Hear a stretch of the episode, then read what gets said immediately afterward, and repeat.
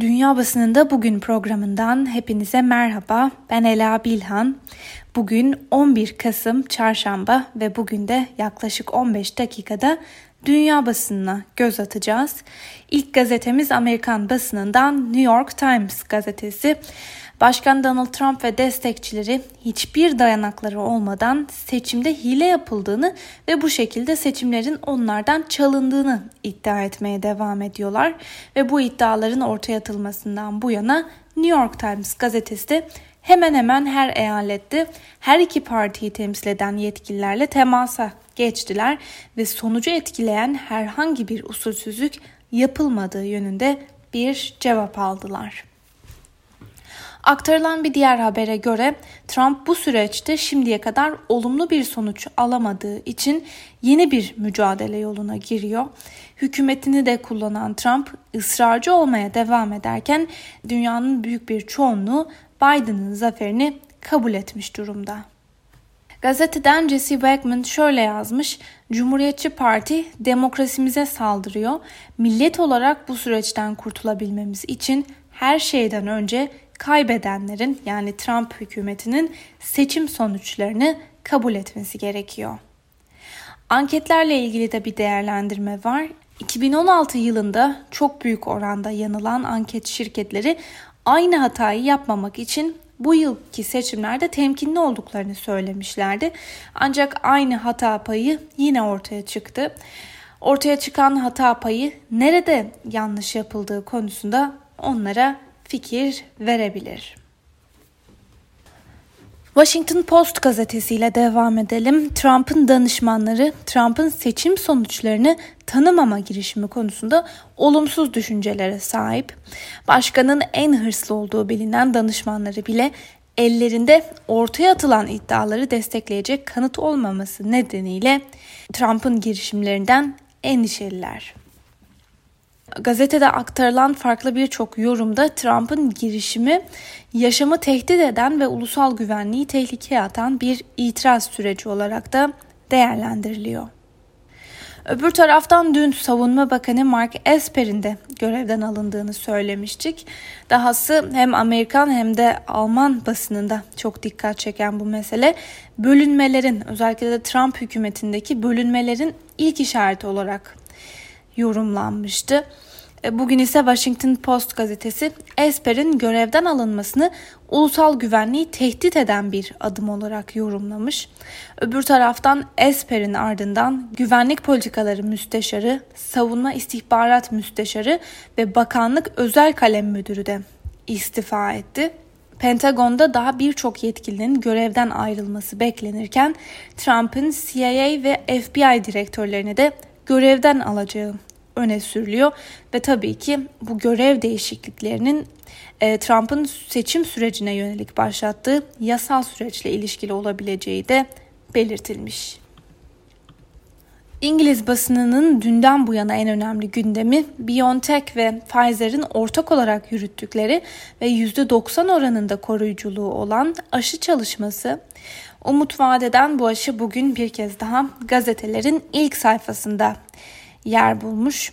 Times'ın manşetten verdiği habere göre İngiltere Ulusal Sağlık Sistemi şimdiden parasını ödediği aşılarla ilgili bir planlama yapmaya başladı ve buna göre ilk hedef her hafta 1 milyon kişiyi aşılamak. The Eye gazetesinin manşetine taşınan habere göre de gelecek aydan itibaren Ordu'da ulusal sağlık sisteminin personeli de aşıların dağıtım ayağında olacak Uzmanlar ise lojistik operasyonunun ölçeği ve karmaşıklığı açısından sürecin emsalsiz olacağı konusunda uyarıyorlar. The Guardian'ın haberine göre doktorlar ve hemşireler ulusal çapta kitlesel bir COVID-19 aşılama programının yürütülebilmesini sağlamak amacıyla tüm ağırlıklarını bu yöne verecekler. BBC'nin haberine göre aşının dünya çapında kullanılmasına dair önemli bir pratik sorunda bulunuyor. Aşının eksi 80 derecede tutulması gerekiyor ve BBC'ye konuşan Sağlık Bakanı Matt Hancock aşının üretim tesisinden insanlara uygulanacağı son noktaya kadar nakledilmesinin dev bir lojistik operasyon gerektirdiğini söylüyor. Aşı eksi 70 derecenin üstüne en fazla 4 kere çıkabiliyor. Aksi takdirde aşı bozuluyor. Financial Times'ın bu konuda dikkat çeken bir değerlendirmesi var. Aşının eksi 80 derecede muhafaza edilmesi zorunluluğuna bir çare bulunamadığı sürece küresel dağıtım zor olacak. Öbür taraftan doğanın hala bilimi alt edebileceği endişesinin bir başka nedeni de vizyonlarda tespit edilen mutasyona uğramış virüs. Virüse karşı bulunan ilaçlar yaygınlaşana kadar dikkatli olmaya devam edilmeli. Fransız basınından Les Echos açıklamayı önemli bir aşama olarak yorumluyor. Kutlamak için henüz çok erken ancak yine de Covid-19'a karşı bu ilaçla ilgili umut vaat eden sonuçlar bir yandan da bilimin insanlığın hizmetindeki güçlü bir silah olduğunu hatırlamak için çok iyi bir fırsat. Le Figaro'nun haberine göre de olumlu haberlerin ardından ülkeler şimdiden aşı takvimlerini ve planlarını belirlemeye başladılar. Belçika'da yayınlanan De Morgan gazetesi dikkatli olunması gerektiği konusunda uyarıyor. Temkinli olmak şart. Finish çizgisi henüz görülmedi ama nihayet umut ışığı göründü. Geçtiğimiz aylarda hiç olmayan bir umuttu bu. Ancak zamanında pandeminin sönümleneceği umudu da Belçika'da olduğu gibi Avrupa'nın geri kalanındaki yöneticileri de bir yanılgıya sürüklemişti. Koronavirüsü e, aşısı çalışmaları dünyanın gündemine oturmuşken Alman medyası da Doktor Özlem Türeci ve Profesör Uğur Şahin'i dünyayı krizden kurtaracak kişiler ilan etti ve evli çiftin Nobel Tıp Ödülünü alabilecekleri yorumları da yapılıyor. Ee, Alman basınından Spiegel aşı çalışmalarının çok büyük umutları da beraberinde getirdiğini yazmış. Ancak umut ve sevinç ne kadar büyükse aşının dağıtımı ile ilgili yaşanacak karmaşık ve zorlu süreçte o kadar büyük diye yazmış. Die Welt gazetesi ise aşıyı geliştiren çiftten pandemi sürecinin dehaları diye söz ediyor. Die Welt gazetesinin Amerikan seçimlerine ilişkin yaptığı bir yorumla devam edelim. Trump demokrasiyi küçümseyerek ülkeyi uçuruma sürüklüyor. Başkan Donald Trump görevi resmen devredeceği 20 Ocak tarihine kadar atacağı adım ve alacağı kararlarla her zamankinden çok daha tehlikeli olabilir. Euronews'ta öne çıkan bir haberle devam edelim. Ermenistan ve Azerbaycan arasında bir aydan fazla süren savaşın ardından Rusya'nın arabuluculuğunda kalıcı ateşkes anlaşması imzalanmıştı. Uzmanlar Dağlık Karabağ krizinde Rusya'nın Kafkas topraklarındaki belirleyici rolünü ortaya koyduğunu, Türkiye'nin bölgedeki nüfuzunu arttırdığını ve batılı ülkelerin oyun dışında kaldığını söylüyor. Azerbaycan ise bölgesel ve askeri düzeyde tartışmasız galip olarak görülüyor. Dağlık Karabağ krizinde Moskova Kafkasya'da güç olmaya devam ettiğini gösterdi ve BBC'nin yorumuna göre Rusya hem Dağlık Karabağ'da 28 yıldır oluşturmak istediği askeri gücü oluşturmuş durumda hem de açılacak stratejik önemi yüksek koridorlarda kontrolü sağlamış oldu. Rus basınından Moscow Times'ın bu konuda aktardığı bir habere göre de bölgesel analistler son ateşkesin Rusya'nın jeopolitik zaferi olarak görülüp görülmemesi konusunda hem fikir değiller.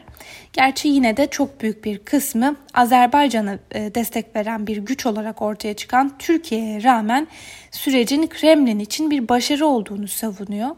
Buna karşılık bir grup analist de tam tersini söylüyor ve önceki gün Azerbaycan'ın yanlışlıkla Rus askeri helikopterini vurduğunu hatırlatıyor. Buna göre Kremlin helikopterinin düşürülmesinden saatler sonra anlaşma imzalama yoluna gitti. Dolayısıyla yaşanan süreç Rusya için, Kremlin için bir zafer değil, algıyı kırmak için yapılan bir girişimde. İsrail basınından Yerusalem Post'un dikkat çeken bir haberi var sırada. Ülkenin alternatif başbakanı olarak bilinen koalisyon ortağı Mavi Beyaz İttifak lideri ve savunma bakanı Benny Gantz'a yakın bir kaynağa dayandırılan habere göre Başbakan Benjamin Netanyahu ve Gantz arasında büyük bir anlaşmazlık var ve koalisyon ortaklıkları kısa bir süre sonra da bitebilir. Uzun süredir e, birçok konuda anlaşmazlık yaşayan iktidar ortakları son olarak da bütçe konusunda bir fikir ayrılığı yaşıyorlar. Ancak bu kez Gantz ittifakı bozup erken seçim çağrısında bulunabilir. İspanyol basınından El Pais'e göre Biden'ın zaferinin ucu İsrail'e de dokunabilir. Beyaz Saray'daki iktidar değişikliği İsrail'in yerleşim politikasının önünü de kesecektir. Tabii ki Netanyahu da bir dirençle karşılaşacak.